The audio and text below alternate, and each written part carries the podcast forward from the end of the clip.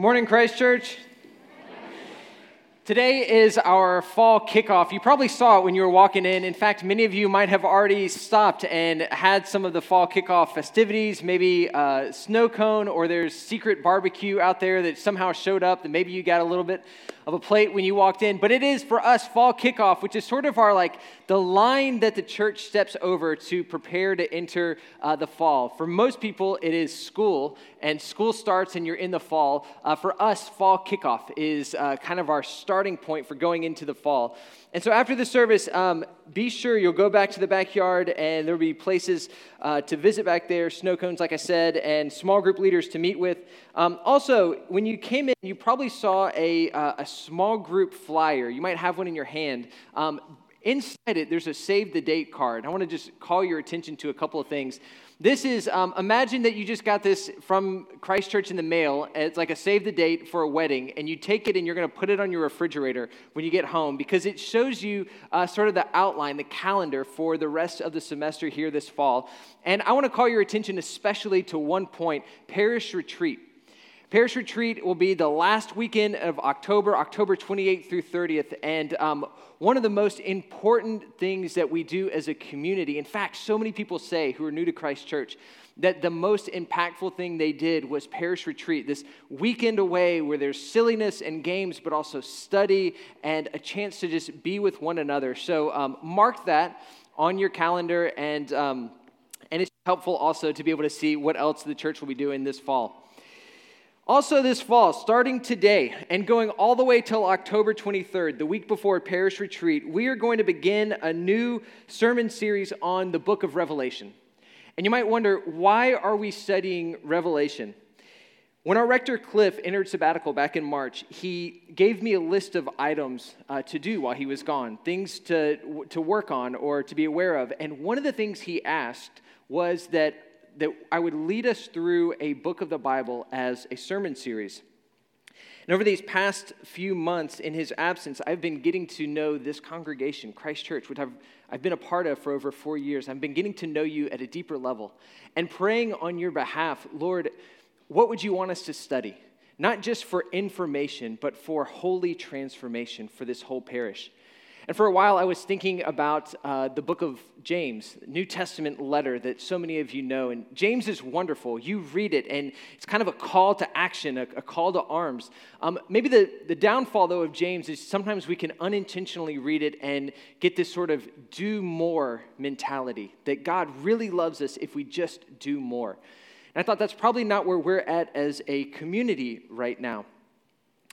I thought about actually the last few years and of the challenges that American churches have faced, almost all American churches, but also this church as well. Faced challenges with the pandemic, of course, but coming out of that, lockdowns, mask mandates, gun violence that we see, mental health concerns, racial violence, the repeal of Roe versus Wade. And I thought about this last 2 years especially, and I thought, many churches in America, and ours included in this, have gone through what might feel like a desert season, like just a long stretch of difficulty. And when you think about deserts in the Bible, your mind probably goes quickly to the book of Numbers, to that journey out of Exodus and through the desert for 40 years. And I looked at Numbers, and I thought, Lord, is this what we're going to preach through for the fall? And I'll be honest with you, I was a little daunted. I read through it all, and the first 9 chapters are a giant census. And I just thought, I don't know that I'm going to be able to pull that into sermonic form for our fall. But then I thought, is there another book of the Bible that deals with the church going through a difficult season and a call to faithfulness? And there is, and it's Revelation. Revelation is written to churches in difficult times, to individuals in difficult times, and it is a call to holy living, to faithfulness, to putting Christ at the center of all things. A few things to know as we're going to go through Revelation. We're going to be going scene by scene rather than line by line, so we're not going to read through all of it, but we'll choose 9 different scenes that tell the overall story of Revelation. And I'm going to be using the NIV 2011 version of the Bible, and the reason is that particular translation does a really good job of going idea by idea as their translation model, not just word for word, but idea for idea, which will be really important in the book of Revelation. Today we're in the first scene, and I'm going to call it the overture. Because just imagine like you're going to a symphony, and this is the opening words that you're hearing, the opening tune that you're hearing. And in this overture, every theme that's going to come out in the book of Revelation is present in seed form today. So if you've got your Bibles, open up to Revelation chapter 1. If you got a bulletin when you walked in, which by the way, this is the first time we've also done bulletins in about 29 months. So trying to restore some things since before pandemic. If you have a bulletin, Revelation 1 will be an insert there as well. And we're going to look at three themes, these three themes that emerge in Revelation. Here's the first theme. Christocentric. Revelation is all about Jesus Christ. What does that word mean? It just means this, Christ the center. Revelation puts Jesus Christ at the center of the whole letter. We'll see Jesus presented in a number of different ways as the true descendant, the true King of David. We'll see him as the true Word of God. We'll see him as a war hero, who's a conquering war hero. We'll see him as one who shares the throne with God. And then John's favorite image, John our author, his favorite image is we'll see Jesus as the slain lamb. Over and over again, John will draw us back to seeing Christ. In fact, look at the very first word of Revelation, first couple of words in verse 1. It starts like this, the revelation from Jesus Christ. And in the ancient world, there were no book titles. You know, there wasn't a cover to the book that you put on and you saw the revelation of Jesus Christ. This functions as the book title, the revelation from Jesus Christ. But it's actually quite interesting because in the original language, this is a very ambiguous phrase. And it's deliberately ambiguous because you can read it in the original Greek in one of two ways. You can say this is the revelation from Jesus Christ that he gave to his churches, so he's speaking to John, and then John's speaking to the churches, the revelation from Jesus, or you can also read it, it's the revelation about Jesus to the churches, that this whole message is showing us a true picture of who Jesus is, a real picture of Jesus. And I think actually John is doing this on purpose. He's saying both of these are true. This is a message from our Savior to the churches, and this is a message about the Savior to the churches. We'll need to see him, Christ the center, all throughout Revelation. Now, 7 times in Revelation, we're going to be given a unique vision of Jesus, and 7, as we'll see as we go deeper into this study, is an important number to our author, John. See, John is exiled on an island, and he has had a vision. He's had an encounter with God and seen this masterful vision, but then he sits down, and he composes poetically and artistically what he's seen. He doesn't write in the language of the Gospels in sort of that biographical information about Jesus, nor does he write like Paul, some of the philosophical discourse. He writes as a poet. He writes as an artist to imaginatively show us what he has seen.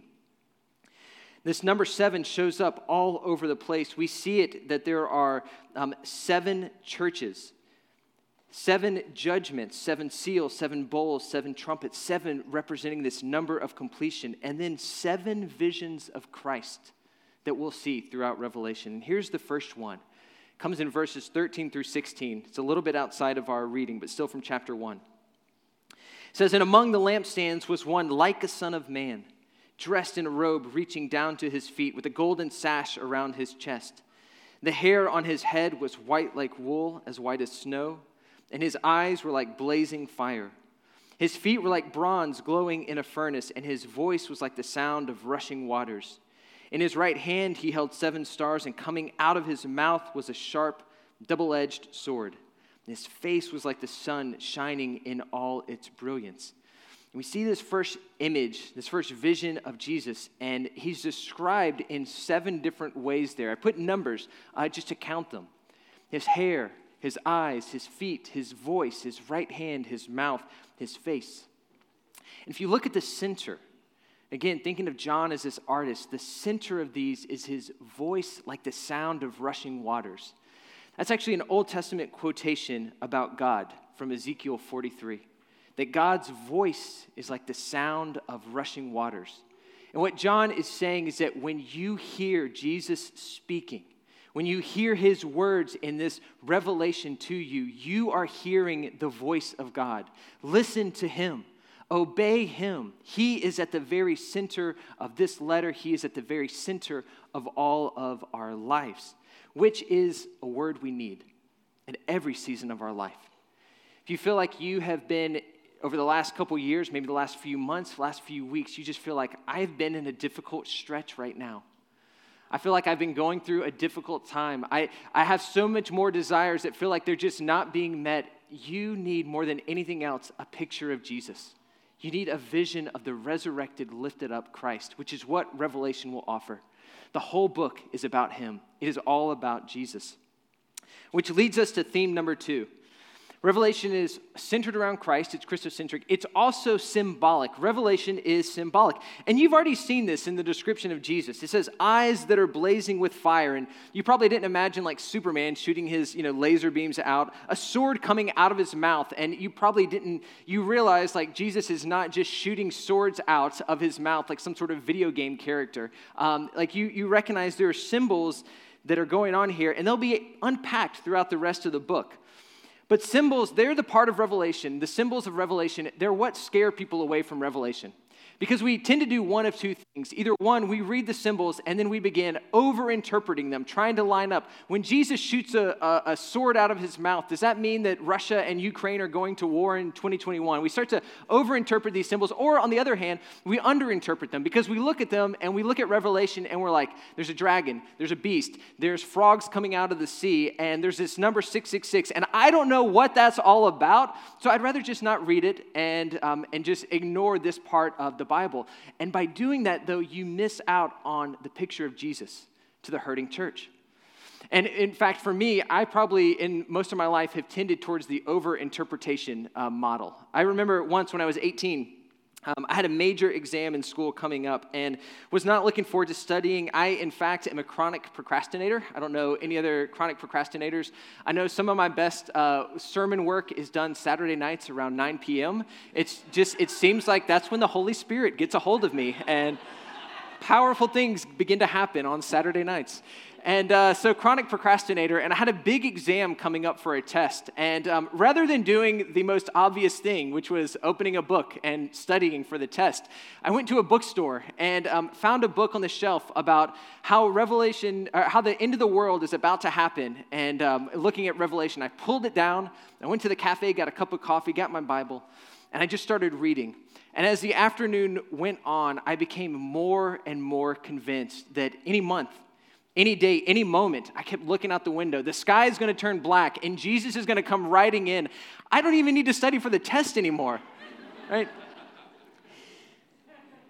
In the 20th century, get this, in the 20th century, there were roughly 66 mainline movements calling for the end of the world using Revelation as a basis, all of which were wrong. Go on Amazon and type in Revelation and the end of the world, and you will find charts, books, a whole industry devoted to interpreting the symbols, trying to line them up with 21st century American life more than anything else. That's on the one hand, this overinterpretation of the symbols. On the other hand, again, we're afraid to engage Revelation. We don't know what to do with them. What should we do with these symbols? It's not even fear, it's just confusion. What do we do with these? So we ignore what I think is one of the most powerful books to those who are going through a challenging time, because what we need is a clear vision of Jesus, which is what Revelation is going to give us. So let me offer a third way, how to engage with these symbols, which is this. We ask first, not what do these symbols mean to us, but what do these symbols mean to John's audience? We try and understand what did he mean when he was writing these to his audience. And let me give you a few examples of this. Look at verse 7 in Revelation chapter 1. Verse 7 says, "Look, he is coming with the clouds." And this was taken up in the 19th century as a sign of the rapture, that we look to the clouds and Jesus is going to come back in the sky in this sort of way. But primarily and first, what this is pointing to comes out of Daniel chapter 7. It's one of the most famous prophecies of one like a son of man who is lifted up on the clouds into the presence of God. Actually, Jesus on the clouds is a sign that the one who has been crucified has now been raised and is ascended into the presence of God, and he is reigning. Jesus on the clouds means no matter what your life feels like, no matter what this world looks like, there is a king who reigns with God in the clouds. It's a picture actually of his kingly reign more than anything else. And to understand these symbols, you have to know your Old Testament extremely well, probably better than you do, probably better than I do. You know the Old Testament particularly around Ezekiel, Zechariah, Daniel, and Isaiah, the prophets. Because what John does, remember, the group he's writing to, they don't have a New Testament. So when he wants to write about the crucified and the risen Jesus Christ, he dips his pen into the inkwell of the Old Testament, and then he offers symbols that his readers would have been intimately familiar with. And then he just kind of plays with those symbols a little bit, just kind of modulates them just a little bit to show how impressive, how beautiful, how perfect Christ is. One of the first ways to interpret the symbols is know the Old Testament really well. Here's the second thing John's doing with these symbols is he's got cultural symbols that he's using. He's got these cultural symbols, and let me just kind of, let me show you what I mean about this. I don't know if any of y'all are country music fans in the room. I know, okay, a couple of people. I grew up in country music heaven, Nashville, and I went to school in Kentucky, which is like kind of the bluegrass angle, and I don't know what it says about me, but I just do not like this music, and I don't know if I'm resistant to things around me or what it is, but I've never been a fan of country music, so I can't validate whether who I'm about to quote is a good country musician or not, but Toby Keith, I've never listened to this song, but someone pointed this out to me, and this has always stuck with me. Not long after 9/11, okay, think back to 2001, 2002. Not long after 9/11, Toby Keith wrote a song called Courtesy of the Red, White, and Blue. And I'm going to put these lyrics up on the screen, and I'm just going to read through them, and I want you to pay attention to the symbols, okay? It says, "Hey, Uncle Sam, put your name at the top of his list. And the Statue of Liberty started shaking her fist, and the eagle will fly. When you hear Mother Freedom start ringing her bell, and it'll feel like the whole wide world is raining down on you, brought to you courtesy, the red, white, and blue." All right, what do you see there? Uncle Sam, Statue of Liberty, the eagle, Mother Freedom, red, white, and blue. For those of us who live in 21st century America, this song actually makes sense because you can remember 9/11. And you can remember the feeling of just like kind of a national patriotism that was suffused throughout the country. And it totally makes sense that Toby Keith would write a song like this, trying to gather people together and saying, somehow our country's going to be okay. In fact, he's trying to say our country's going to do something about what's happened to us. If you did not know these American symbols, if you weren't familiar with this historical event of 9/11, can you imagine giving this song to a first century Jew and saying, like, sing along with this and see if it makes sense to you? They'd be utterly lost and confused. And do you see we're in the same position? Because when we read Revelation, there are cultural symbols going on that you have to know about, that it's not common for us to talk about. You need to know in Revelation, there is a fear about an Eastern power that is going to come and take over Rome and destroy the empire. The Eastern Empire of Rome was always never as well defended, and so there's fear that that's going to be the gateway through which the enemy is going to come. You need to know that Nero is dead, and many people hated Nero, but many more loved him and wanted him to return. He was a very controversial politician, and there were rumors that he or someone like him would be coming back. You need to know that famous Pax Romana, the peace of Rome, which supposedly held the whole empire together, was really a false peace. It was won at the edge of a sword by subduing and murdering and killing thousands of others. And you need to know that the empire, the Roman Empire, is built on human exploitation, economic exploitation, and slavery. John is a poet using symbols to paint a picture and to tell us, wake up. Wake up to the real world that you live in.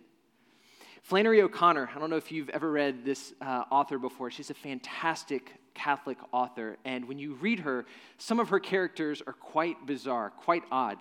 And one day someone asked her, "Flannery, why are your characters so bizarre in your stories?" And here, get this quote, because I think this makes so much sense.